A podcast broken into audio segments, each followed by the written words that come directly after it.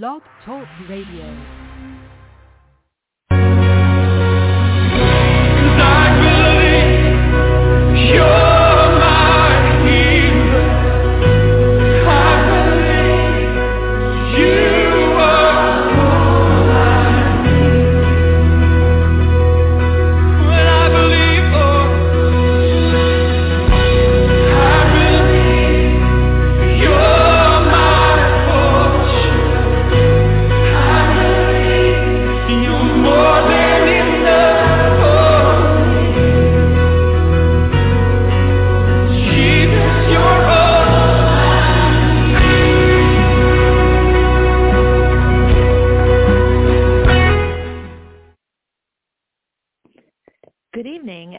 Welcome to Reaching Out Radio International and this week's live broadcast of The Way of Healing.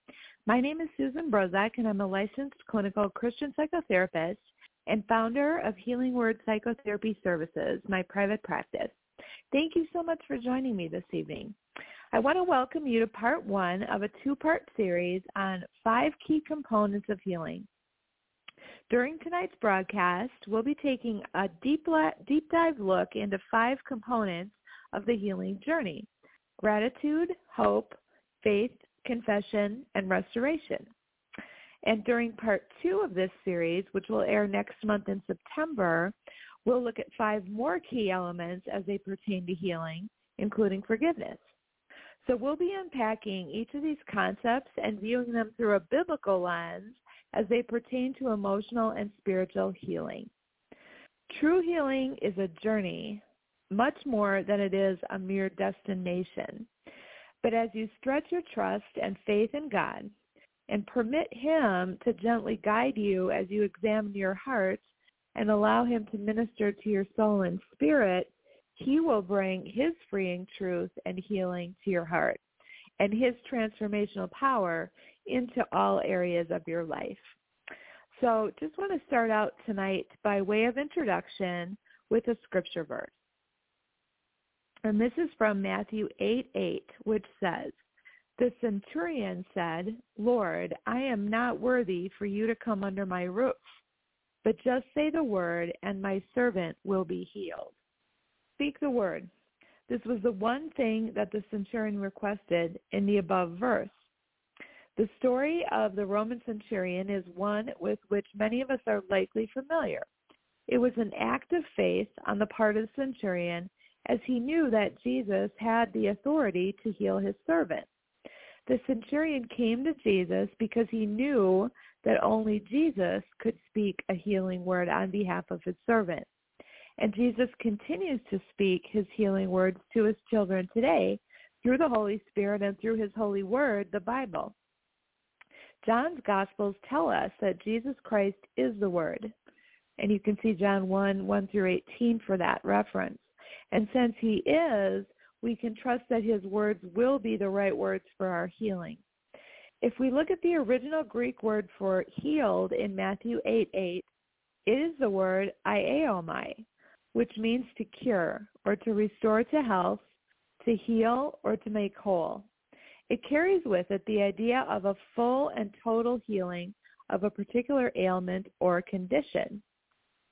And faith is the preparation for God's healing when we're talking about asking him and seeking him to do a healing work in our lives.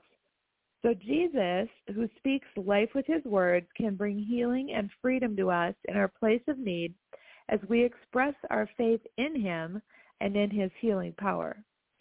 This healing is beyond physical and medicinal only. In fact, another Greek word meaning to heal is therapeuo. And of its 43 occurrences in the New Testament, only two refer to healing by ordinary medical means. In all of the other passages, it re- refers to the miraculous healings performed by Jesus or his disciples.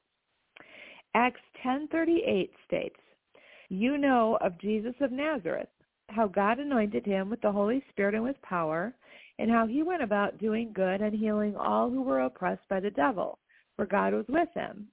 Jesus healed, and that's that word again, iaomai, all who were oppressed by the devil. The word for oppressed here carries with it the idea of being tyrannized, ruled over, or being worn down. Therefore, Jesus not only he heals us physically, he heals us from the weights that drag us and wear us down.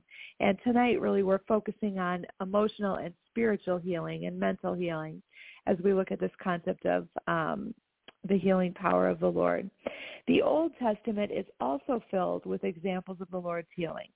We can see this in Psalm 107, 20, where the psalmist says, He sent His word and healed him and delivered them from their destructions. Here, the Hebrew word for healed is the word rapha, which conveys the meaning of to heal, to restore to normal, to cure, and to mend. It becomes clear from a reading of the Old Testament that it is a characteristic of faith in the Lord that he is the source of all our healing because all aspects of our lives are dependent upon the Lord alone. So since there are many different areas of our lives that he may intervene um, for healing, including using physicians, directing us to live certain lifestyle changes, etc., this broadcast is going to focus specifically on the application of God's word concerning the aspects of emotional, mental, and spiritual healing, as I stated uh, just prior. So since everyone is born into this world spiritually dead and in need of a savior, in addition to the effects of a sinful world and our own choices upon our lives, it's quite clear that we all need both God's spiritual and emotional healing. Our spiritual healing begins with our spirit being born again, according to John 3, verses 3 through 7, and continues as we mature in Christ and begin to receive his healing for our emotional and mental wounds. So often we as Christians don't expect or sometimes even ask enough of God. In fact, some people think that the current condition they're in is all God has for them in life. And this is just simply not true. As such, this broadcast this evening is for those who want to participate in their own healing process as you believe that God is Jehovah Rapha, your healer. So let's start with the first of the five healing concepts for tonight. And as I said, next month we'll have part two of this broadcast and cover five more key elements. And these elements tonight are in no particular order, but we're going to start out with gratitude. So first, uh, we're going to look at a verse that speaks to this. Colossians 2, 6 through 7 says, Therefore, as you have received Christ Jesus the Lord, so walk in him, having been firmly rooted and now being built up in him and established in your faith, just as you were instructed and overflowing with gratitude. So just some backward first, background first. Gratitude and thanksgiving. In a world that's been, been become increasingly more and more self-centered and where blessings have become more of an expectation, we can see these words are being used less and less frequently. However, as believers, we're instructed over and over again to be filled with gratitude and thanksgiving. In fact, Colossians 2 7 says that we should be overflowing with gratitude. So the Greek word for gratitude in the above verse is eucharistia, and this word might look or sound familiar to many of us as our English word Eucharist, which is a term for Holy Communion, is taken from Eucharistia. If we trace back the roots of this word, it's ultimately formed from eu, eu meaning good or well, and for, from charis, which means grace. Thus, it can be looked at meaning good grace or well-favored, and it is defined as our response to this good grace by meaning thanksgiving, gratitude, or thankfulness. Therefore, gratitude becomes our response to a feeling of being well favored, and it becomes quite clear as to why Scripture admonishes, admonishes us to approach God with thanksgiving. Since God reached out to us in order to provide an atonement for our sins, we have every reason to feel well favored. So much so that it flows out excessively with more than enough around, over and above, as this is what the word perisseuo, translated overflowing, means. If we can adopt this attitude toward the things of God, we can then begin to apply it towards those little blessings in our lives. In fact, every perfect gift is from above, according to James 1:17. And as we realize this, it will become easier for us to convey a sense of gratitude. Scripture also instructs us to be grateful even when we're going through troubles and afflictions or when we're worried or anxious.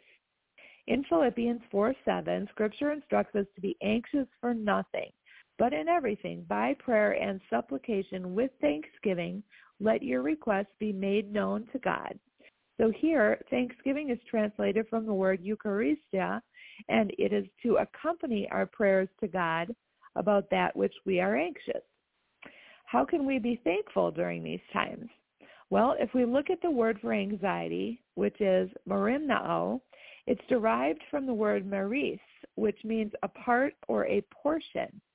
So our anxieties are only a portion of the whole picture.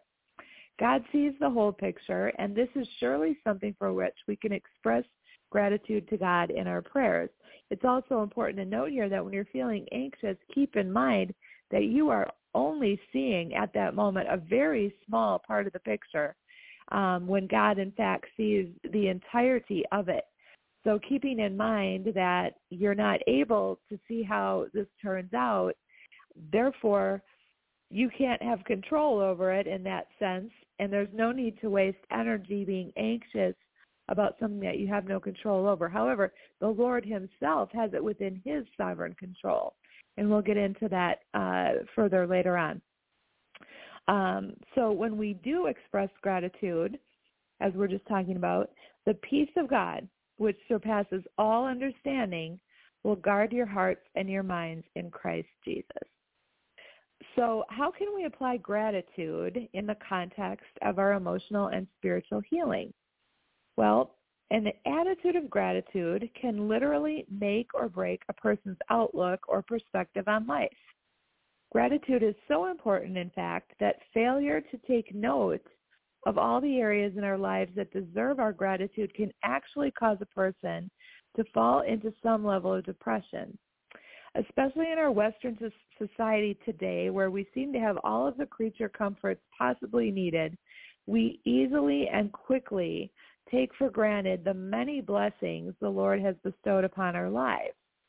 Some of us as human beings seem to be hardwired to notice or focus on the negatives, to look for and point out those situations or conditions that we're unhappy with. And some even make sure that everyone around them is aware of their opinions and attitudes as well. So it's easy to fall into a trap like this. And it actually takes discipline to turn an ungrateful heart or mindset around. One thing that I frequently request of the patients that I see at my practice is to ask them to make a list each day of at least five things that they're grateful for, whether it's in a journal or just an index card or somewhere they can write this out as part of their prayer time with the Lord each morning. The Bible tells us that God's mercies are new every morning. So we know that in God's creation alone, we can find untold riches, beauty, and blessings because of God's loving, providential hand towards us, his creation. Surprisingly, though, many people struggle greatly with compiling such a list. And if that's the case, I'll encourage patients that I see to begin by looking at the most basic, fundamental elements even such as the fact that they have air to breathe for yet another day. And it truly is okay if it takes time to really incorporate this as a way of thinking. Because in essence, by doing so, we're actively engaging in the process that the Bible calls the renewing of the mind. As we choose what we want to fill our thoughts with, in this case, those things which we are grateful for and appreciative of in our lives, and dwell on those thoughts, we will find that we'll soon begin to feel better about ourselves and adopt a more positive attitude about life in general. If we choose to adopt an attitude of gratitude for the blessings we've received, we may then desire to be a blessing to others as well. So it's kind of like the concept there of paying things forward. when you've learned how to, to really experience gratitude for all that God has blessed you with, you also want to encourage those around you to notice the blessings in their lives also.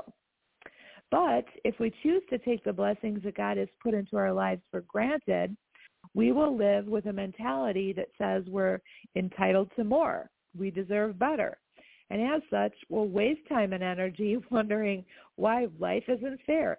This can lead to something called a victim mentality, which is actually a very dangerous slippery slope as it pertains to someone who might be prone to fall into depression or despair or discouragement. So if you find yourself viewing your own life and the aspects of your life um, as being circumstantially way too difficult for you, if you allow your mood and your feelings to be led by your circumstances, um, and that can easily plunge you into something that we in this field call a victim mentality, where you kind of view yourself as being the victim or having the whole world is against you people are out to get you no one has your best in mind those types of things. And and thinking like that um it, it really holds some dangers as it pertains to um, cognitive behavioral therapy, which is a type of therapy that I use in my practice uh, based on really the Word of God, which says, as a man thinks in his heart, so is he. So be be aware if you have that tendency to fall into victimhood or victim thinking. Um, some people just come by that naturally or they've observed it maybe in families growing up, but it can be a trap and it can be something that the enemy uses against you, um, especially if you're kind of uh, tend towards a melancholic disposition to begin with. Um, gratitude truly is a choice. It's a choice. We can choose to be grateful. Even though we may feel that we have very little to be grateful for, we need to start off small with those things that we typically skip over because they may seem too un- inconsequential on the surface. However, we need to ask the Holy Spirit to help bring to mind the blessings which he, we, he has so lovingly graced us with. And you'll be amazed at the positive changes in your mood and in how you see yourself if you make a practice or a discipline of pointing out those five things per day that you're grateful for. So our second key uh, for healing concepts is hope. And Psalm 130 verse 5 says, I wait for the Lord. My soul does wait, and in his word I do hope. So just some background. One of the most distinguishing features of biblical Christianity and Judaism from all other religions in the world is our hope in God, in Yahweh. There have been discoveries of prayers from Israel's neighbors during the Old Testament period, but in none of those prayers do the people ever refer to their gods, small g, as their hope or as having any hope in these gods. However, an Israelite who was a follower of the Lord could pray, For you, God, are my hope. O Lord God, you are my confidence from my youth. Psalm 71:5. God is the object of our hope. And since he is faithful, merciful, loving, and just, our hope can be fully directed and placed in him.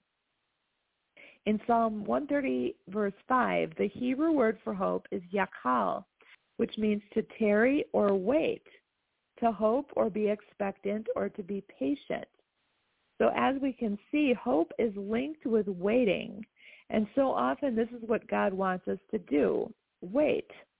This is not easy, especially for those of us who do have a daily struggle with patience. But even though we're waiting, we can wait with expectancy. And I think that's the difference. We can have a posture of expecting God to act, not just waiting around in a passive condition, but expecting him to act. And we can wait with that hope for the Lord of hosts will never fail us. In essence, to hope for something is to wait for something because we do not hope for what we already have, rather for what we desire to have. And it's so important for us to have a proper perspective of waiting and hoping for what God has in store for us. If we dig into another Hebrew word for hope, we find an even greater treasure. The word for hope in Psalm 71.5 is actually tikva, which carries the meaning of a cord, an expectation, and a hope. Its root is the word kava, which means to bind together by the meaning cord, to expect, to wait, or to hope.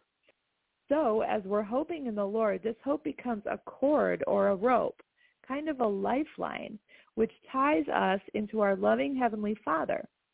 As we're remaining in hope and expressing our faith in God, we become bound to Him, even twisted together with Him, if you will, believing that He is worthy of our hope. So the main New Testament word for hope is elpis, and that's also rich with meaning. Its usage never refers to a vague or fearful hope, but rather it always conveys the expectation of something good. Hope, along with faith and love, form the three fundamental elements of the Christian life.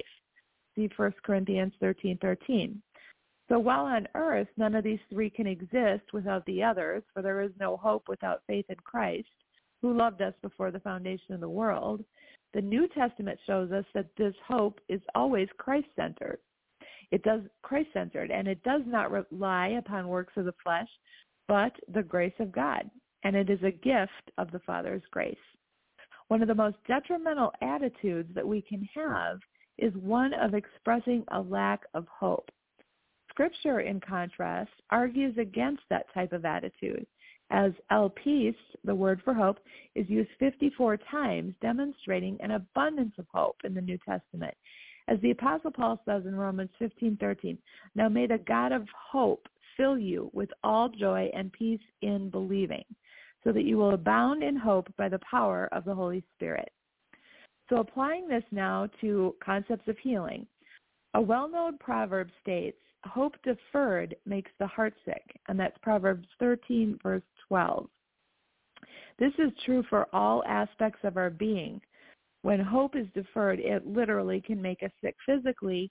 We can develop bodily symptoms when hope is absent from our lives, including, amongst many others, lethargy, loss of appetite, sleep disturbances, ranging from insomnia to hypersomnia, which is sleeping away most of the day, and spiritually, if we don't maintain our hope in Christ, who is our hope, we can run the risk of shutting down our prayer life, stopping our spiritual disciplines, not studying scripture, not communing with God. So when hope is lost, we're even less likely to want to attend church and engage in worship um, in a corporate setting. So all of these elements are really vital to our spiritual health. And emotionally, if we don't have hope, this is the beginning of depression.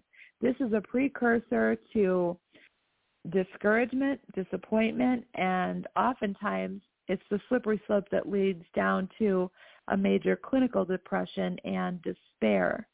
So when a person is without hope, that's what really gets my attention in terms of whether they're at risk of self-harm in any way. And it needs to be said that hope, in fact, is also a choice. Just as we mentioned that gratitude is choice, same for hope. Might not feel like a choice, but it is. There are many times in our lives when we'll feel hopeful without necessarily having to try or to choose to, such as natural responses when we get good news or we learn of something that'll make our lives better or easier. But more often than not, we will need to consciously choose to be hopeful in Christ. And depending upon the circumstances, this may not always be the easiest thing to do. But if we do it, it will help us tremendously in getting through the difficult times that come with life. So choosing hope means embracing the concept that there actually is light at the end of the proverbial tunnel. Choosing hope means that we focus ourselves on looking toward that light which, which essentially is Christ, and allowing it to encourage us to keep persevering through our trials. Part of choosing hope involves the concept of the renewing of our mind, which I mentioned earlier. Renewing the mind in relation to choosing hope involves filling the mind with scriptures that talk about hope, as well as choosing to think hopeful thoughts rather than choosing to think negative thoughts such as, I give up, it's hopeless, or I can't see that light at the end of the tunnel, or why bother hoping it won't happen anyway, etc., etc. These negative types of thoughts are so detrimental to our emotional health and at times can even bring on signs of major depression and desire to harm oneself, as I stated, because our thoughts lead to our thoughts lead to feelings and feelings lead to actions.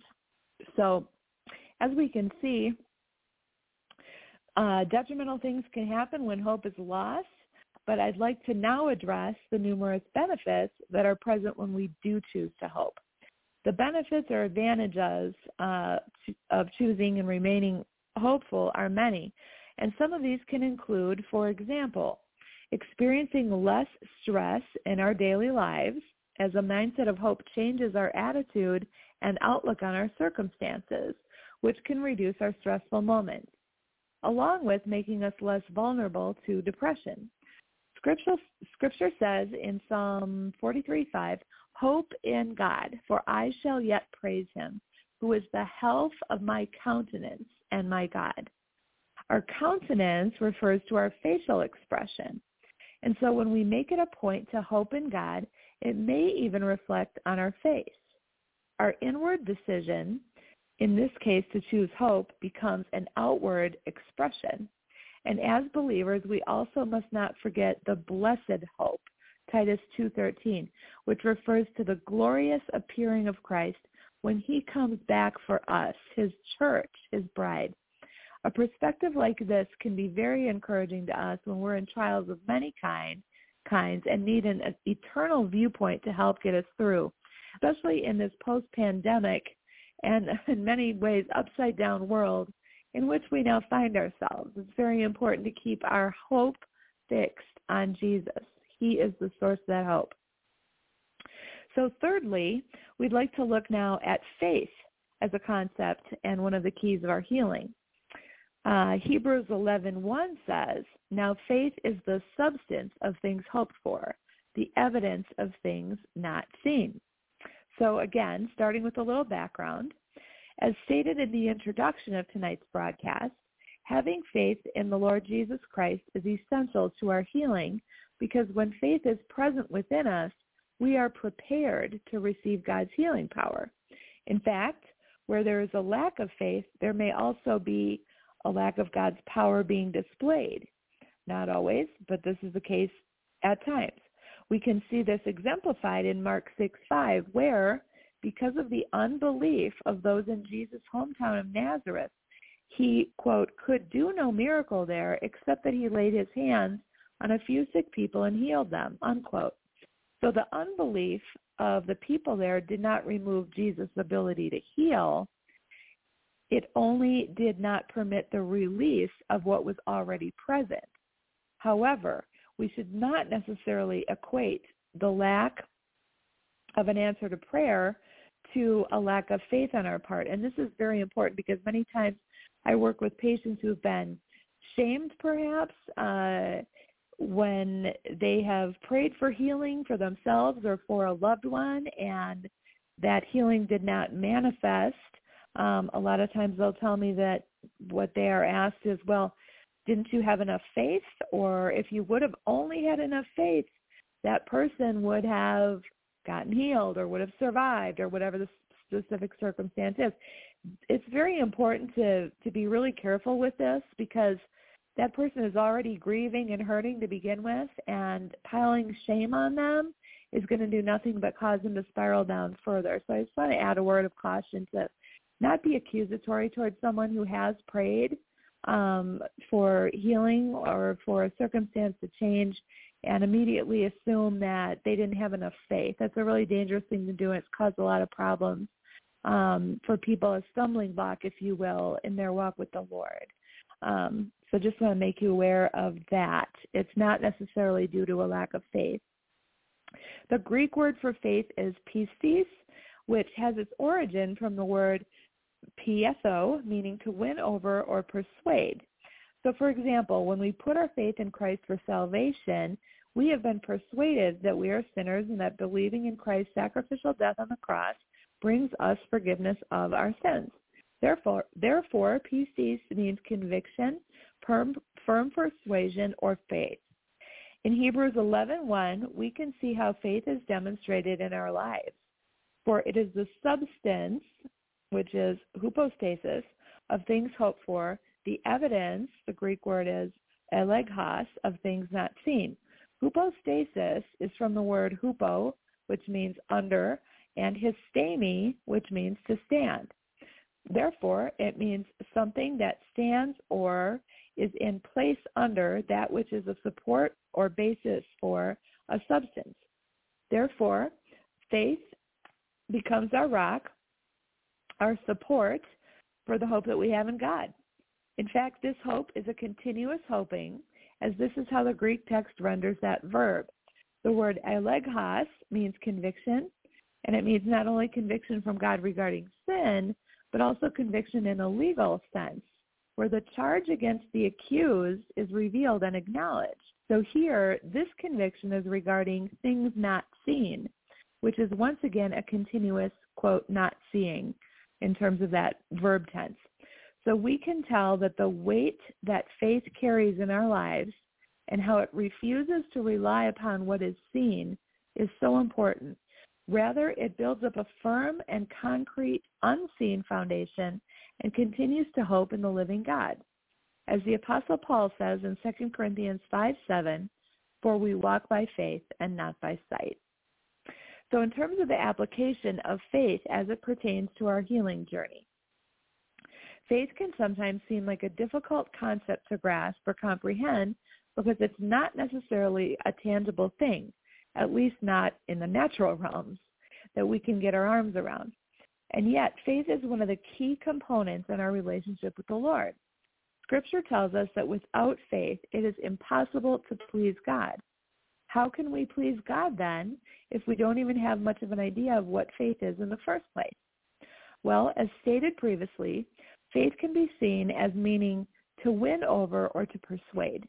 So in a sense, faith may be viewed that may be viewed as a type of strong belief.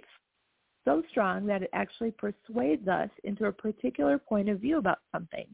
We are then won over to that side. But it's not just simply mental assent.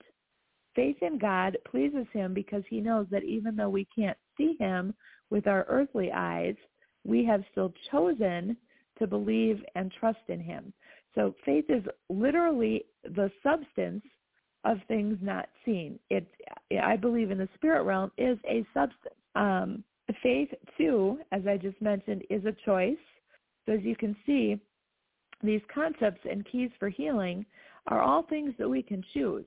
We aren't necessarily born with a predisposition for all of this, but these are things that as adults we can make conscious decisions to choose in certain ways that will help our mental health. And that's the whole purpose of this two-part series is to give you tools, a total of 10 tools that can be useful in your healing journey um, as you seek God for the particular ways in your life that you need his healing power.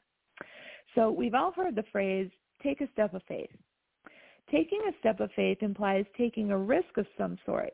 And in a sense, this is true. We can say to the Lord that we'll step out in faith, all the while praying that we'll find a solid rock beneath our feet when we do.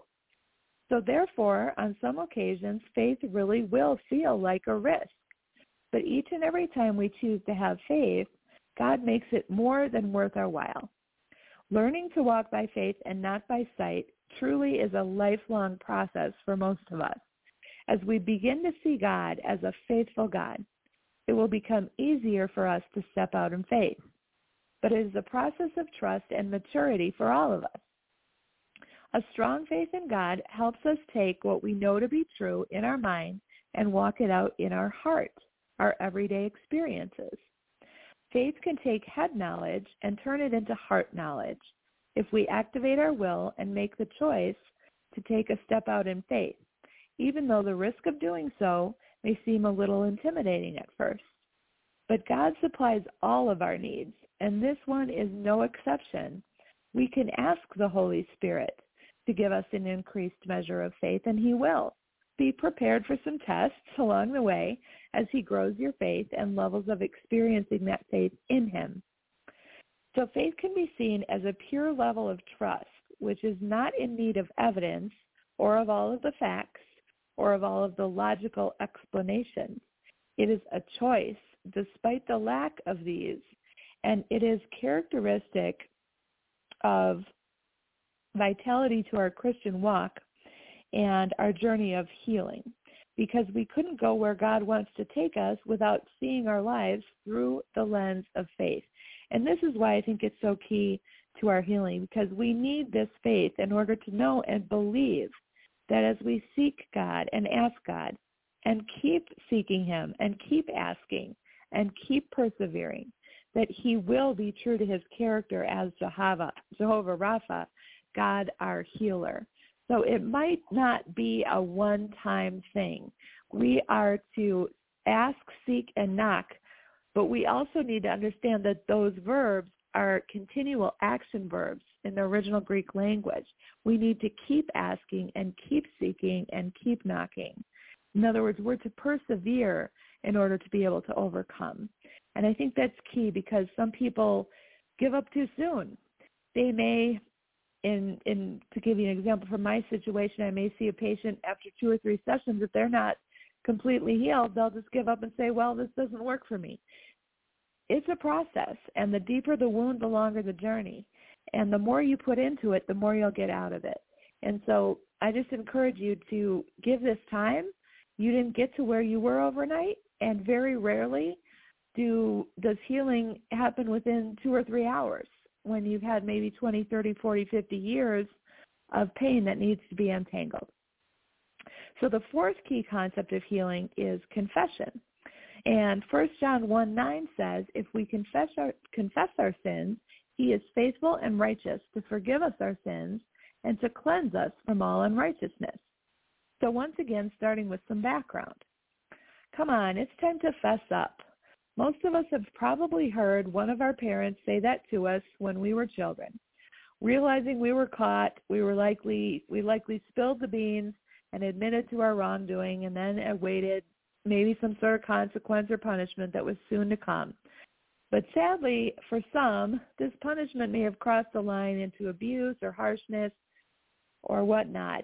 Um, however, the mere act of confessing our sins actually promotes spiritual, emotional, and sometimes even physical healing, and as such, should be looked at in a positive light and not just a negative light. So sometimes I think people think, you know, confessing to something is, well, gee, you're going to be punished now for that. What I'm trying to say here is confession is part of a healing process.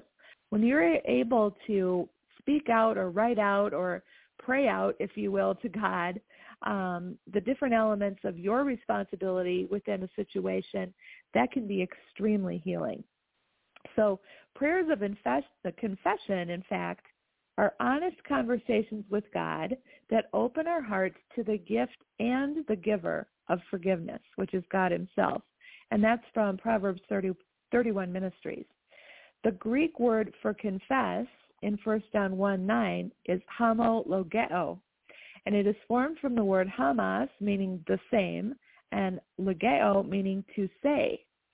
So many of us will probably recognize homo as it is used in words like homonym, which means to sound the same but have a different meaning. Thus, homologeo means to speak the same thing, to agree with, to confess or profess. When we became Christians, we confessed with our mouths that Jesus is Lord. Romans 10:9 in essence, what we're doing at that time was agreeing with what was already true. God, through the, God the Father, through the power of the Holy Spirit, raised Jesus the Son from the dead and pronounced him Lord. Therefore, we spoke the same word as what God had already said. Jesus is Lord. And this led to the healing of our spirits or to our conversion, our, our being born again, spiritually reborn. Once we become Christians, our confessions don't stop though. We'll continue to sin and we need to continue to confess our sin to God, not for salvation, but for sanctification, the sake of our relationship with our Creator. So sanctification is a lifelong process. That's the process of becoming more and more like Christ or more and more uh, levels of holiness, so, so to speak. Um, sin always places a barrier between us and God and us and others if we sin, sin against other people. Confession is one way to start breaking down these barriers and restoring our relationships. What else happens when we don't confess? Let's take a look at what happened to David in Psalm 32 to find out. In verse 1, he states the benefits of God's forgiveness. As he says, How blessed is he whose transgression is forgiven, whose sin is covered. The reason David could state this is because he knew what it was like to experience the opposite, which is evidenced in verses 3 and 4. When I kept silent about my sin, my body wasted away through my groaning all day long. For day and night your hand was heavy upon me. My vitality was drained away as with the dry heat of summer. When David failed to confess his sin, he experienced both emotional and physical pain. Now, God will never force us to confess. He gives us free will. But his Holy Spirit can nudge us in certain directions to make us aware of things. So what is God's goal here? It's not that he wants us to suffer in turmoil, but he does want us to admit, to admit what he already knows so that he can bring his healing power. Sometimes there still may be consequences to our sin, but there's nothing like having a restored relationship with God. And above all, we need to remember that we'll never find healing in sin or by covering it up. We will only find healing by exposing sin to the Lord and by obeying God and his word. So when we do sin, let's get into the habit of confessing it, saying the same word as God already knows. After all, as I stated, he knows it anyway, and we're just coming into agreement with what he already knows. So in terms of our application for confession as one of the keys to our healing, as we've seen, the Greek word, for confession literally means to speak the same word as what God already knows to be true about you. So in this sense, it is fairly easy to see why speaking out of our mouth those things that we know to be operating in us or wearing us down or in need of healing is the first main step in engaging ourselves in the actual process of allowing the Lord to bring his healing power into our hearts and our lives. Verbally speaking these issues aloud is a vital, important component of emotional healing. And you may wonder why I'm saying they need to be spoken out loud. This is my opinion. I believe that for one, when something that's been affecting you in your heart and it finally outwardly verbalized, it becomes more real and it reinforces the reality of that situation. So it keeps you out of denial. Another reason for confessing out loud is that once we get something out in the open, the enemy of our soul no longer has as much power to use that thing against us to inwardly bring torment. So once we've exposed the issue to God's truth and brought it out into the light, it can't stay hidden in it anymore. And if the enemy can't keep something hidden, his power over us and over that situation will begin to diminish. In addition, I believe that there's a, a dynamic set in place and set in motion supernaturally when we come into right agreement with what God already knows to be true about ourselves we are, in a sense, aligning ourselves with his will, which opens the door for him to then be able to truly bring his full measure of healing and freedom into our lives when we admit to a sin that we've allowed to enter. When I work with my patients, one of the first things that I will first things I encourage them to do is to tell me about or to confess anything that might be weighing them down or causing them distress. Some people are not comfortable speaking such things aloud at first, and if not, I'll simply have them start by writing things down on paper, perhaps journaling, and then later on, if they're willing, to be able to speak them aloud so that they can release those burdens off themselves and feel the freedom that that release can bring. Sometimes this is very effectively done in prayer out loud to the Lord or even through journaling. The point of all of this is to get it out. So as you confess, you're either speaking it out or praying it out or writing it out. And that is moving it from having been hidden inside of yourself to outside yourself where the Lord can now um, bring his healing touch to what you have sort of kept from him, if you will, for a certain period of time. When we bring it out into the open, that's when he can heal it. Um, I also would submit that one of the main reasons, if not the main reason for confession, as I mentioned before briefly, is to keep ourselves out of denial. As we all know, it can be very easy to justify or rationalize or minimize a serious issue in our own lives. And if we do this, we truly can be living in a type of deception because we won't be seeing the truth of our lives for what they really are. Confession breaks denial and deception. And that's why it's such a crucial key to our healing process. We can't change what we don't acknowledge. And so therefore, we have to go back to the very act of acknowledging the existence of a problem or an issue in our lives before we can begin to seek God for his transformational and healing power. So finally, for tonight, as we begin to close, we'll look at our fifth key of uh, our healing concepts, and that is the key of restoration. Psalm 23:3 says, He restores my soul. He guides me in the paths of righteousness for his name's sake. So once again, with some background, we'll start. Psalm 23 is perhaps one of the most beloved psalms because in it we see the loving care of our Heavenly Father as our shepherd. A whole book could be written just about this psalm, and in fact many have been, but we want to focus here on how God brings restoration to our souls.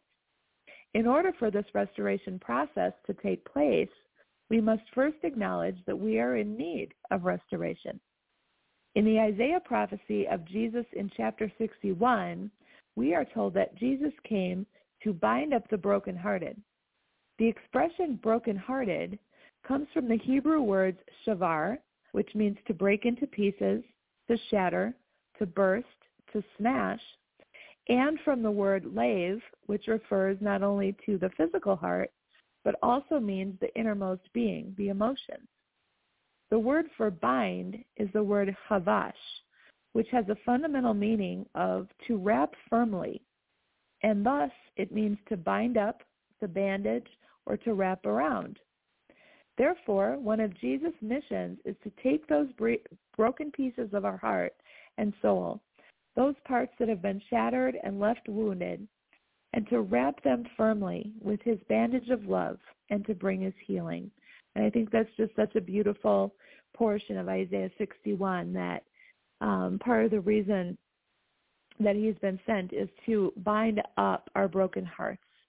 So the Lord even makes provision for the hurts that we've experienced, whether hurts that we have brought upon ourselves or hurts that we did not deserve. He's provided healing through Jesus' finished work on the cross that we can access when we accept Jesus as Lord and Savior and submit to his um, healing process and his will for our lives. So what happens when Jesus does this healing of binding up a broken heart? Well, he brings restoration to our soul, and this restoration is from the Hebrew word shuv, which has a plentiful usage in the Old Testament. And it's defined as to turn back, to turn around, to return, to restore, or to refresh.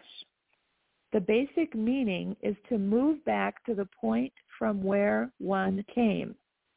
As we go through life, we experience many different kinds of hurts which attempt to bring us down and potentially cause us to view life more negatively. God's goal is to bring us back to the point we were before we experienced the hurt. When God restores our broken hearts with his binding power, it produces a strong and lasting bond, stronger than we were before our hearts were broken, because it's based upon trusting in his love and goodness.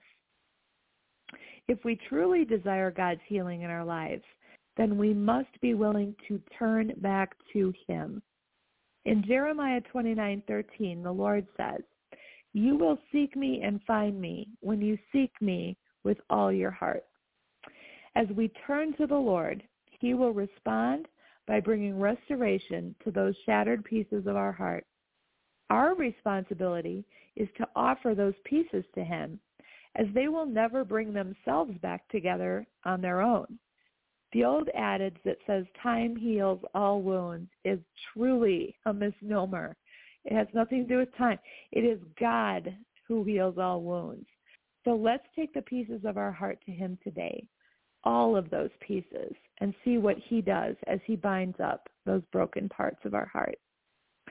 So the continued application of restoration as one of the healing keys is that I truly believe it's God's best for us as his children to be brought to this place of restoration and wholeness in our soul for multiple reasons. Now, this does not mean that we're going to be perfectly restored this side of eternity, but the Lord desires us for, for us to be made whole and to be active in the healing process that he offers. The processes of restoration and healing are exactly that, processes. I subscribe to the belief that life is much more about the journey than just the destination. And after 25 years of, of um, running my private practice, I have found that this is so very true. God is very interested in our healing. He desires so much to bring us back to full healing and full restoration. He also is so interested in our hearts and our relationship with him at an even higher level. So he can use the broken pieces. He can use the healing journey to draw us closer to himself. And that is the ultimate, I think, goal, if you will, even though we might view it as healing as our goal. I tend to think that God can use brokenness and the healing process to draw him to his ultimate goal of a closer relationship with himself. And I know that's our, our ultimate goal as well. But when we're hurting and we're in pieces and we're unable to see what the next step is, we might not be thinking that our goal is to get closer to God. Most of my patients think their their goal is to be healed, and that's true. But as they do so, they will find that they draw closer to God in that process if they allow themselves to do so. So for most of us, we tend to want to arrive to reach our goal and destination and know that we've made it and we want it to happen quickly. But as I stated, God is so much more interested in our heart attitude and in our growth in him along the way. And as one famous preacher has stated multiple times, there is no drive-through breakthrough. When we're willing to submit to God's process of restoration in our lives, we need to be aware that it's rarely an easy, pain-free proposition. But if we truly desire it, and if we commit to seeking God throughout, he will bless us above and beyond anything we could have asked or imagined. I see this reality played out so many times in a day in my therapy practice. The Lord rewards those who are willing to do this hard and often painful healing work. Yes, there's a cost involved when we seek healing, and restoration. We can't just expect to sit back and enjoy the ride without investing anything on our own end. But if we don't contribute to our own process of restoration, we will miss out on God's very best for us. Yes, we may still experience some level of healing, but it will fall very short of all that God desires for us to have. God never overrides our free will. So in a sense, we set the parameters for how far we're willing to let God take us in the restoration process. Some of us are very afraid of what might happen once we open the proverbial Pandora's box. But in my experience with patients, I've found that their fears of opening that box or of going to those places that potentially could contain a lot of unhealed pain is often worse than actually facing the contents of the box itself. The enemy of our soul, of course, doesn't want us to experience he- healing in our lives. He'd much prefer that we remain bound where we are and stick with the status quo so that we will continue to walk, and, walk around with open, unhealed, and infected wounds. Once those wounds get healed through God's power, Satan loses his legal right to affect a person's life in that particular area. Because when an emotional mess is cleaned up, the enemy must flee because his territory has now been taken away. And that's a, a legal concept in terms of the spiritual realm that I don't have time to get into tonight, but one that's very worth studying. When we allow the Lord to heal our emotional pain and our emotional mess, so to speak, there is legal ground, toeholds, footholds, and strongholds that are taken away from the enemy that he has tried to occupy for possibly years or decades. And when that is healed, he loses that ground. And that is why he tries so hard to work against the healing process. That's why he throws um, stumbling blocks in the paths of those that I work with. That's why he tries to bring discouragement so that people will give up and not go through this full process. That is why I encourage all the harder for people to stay the course because if they will, it will be worth it in the end. And we need to keep in mind, and this is huge, that the Holy Spirit is a gentleman. He's not going to force us to face something that we're not ready to face. He may gently nudge us in a certain direction to get our attention, but he waits until we align our will with his before he takes action to restore. And that's important because we have to want this healing. In, we see in Scripture, New Testament, Jesus say, do you want to be healed? Are you, you know, are you wanting this? He would say things along those lines. And people would answer that question. We have to be willing. We have to want that healing.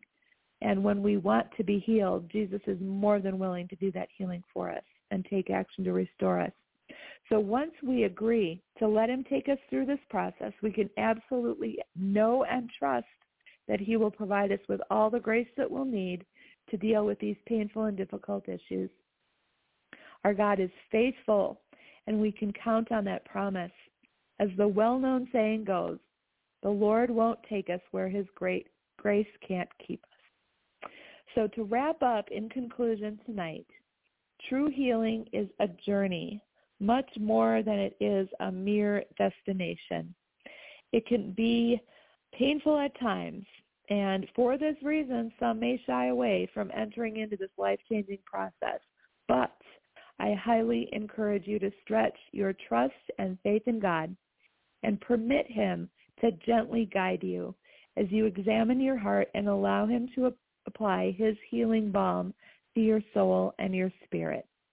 Jesus' healing truth brings freedom to your life. That's all the time that we have left for tonight, and I'd like to close you in a prayer. Father God, we thank you for this opportunity. Lord, I thank you for this privilege to have been able to speak about this issue of healing tonight. And we just ask now that your words that were spoken tonight would go out and minister to those all over this world that needed to hear them. Lord, we thank you that you customize your message for all who are listening, Lord God, that you will bring the truths that they need and you will allow those truths to go down into willing hearts as they seek your healing touch in their lives, Lord. I pray for encouragement. I pray against discouragement, Lord God, for those that feel that there's no hope left. I pray for those that are even possibly contemplating harming themselves, Lord God. I pray, Lord, that that hope, that discouragement um, would be lifted off and that hope would replace discouragement, Lord God. We thank you for, for what you're doing in lives right now, even within the sound of my voice and as I speak right now, Lord God. We come against the enemy's plans of destruction. We come against the enemy's um, desire and uh, tactics and strategies to try to keep your children bound uh, and without hope, Lord God. There's so much hope in you. We thank you, Lord God, for what you're, you've done tonight and what you'll continue to do after this broadcast um, ends. And we just ask all of these things now in your glorious and holy name. Amen. Thank you so much for listening this evening. I hope you'll uh, join me again in September for the second half of this broadcast. And if you'd like to contact me directly at Healing Word, please feel free to call 414-254-9862 or visit my website at healing-word.com. Thank you very much, and God's richest blessings be upon you.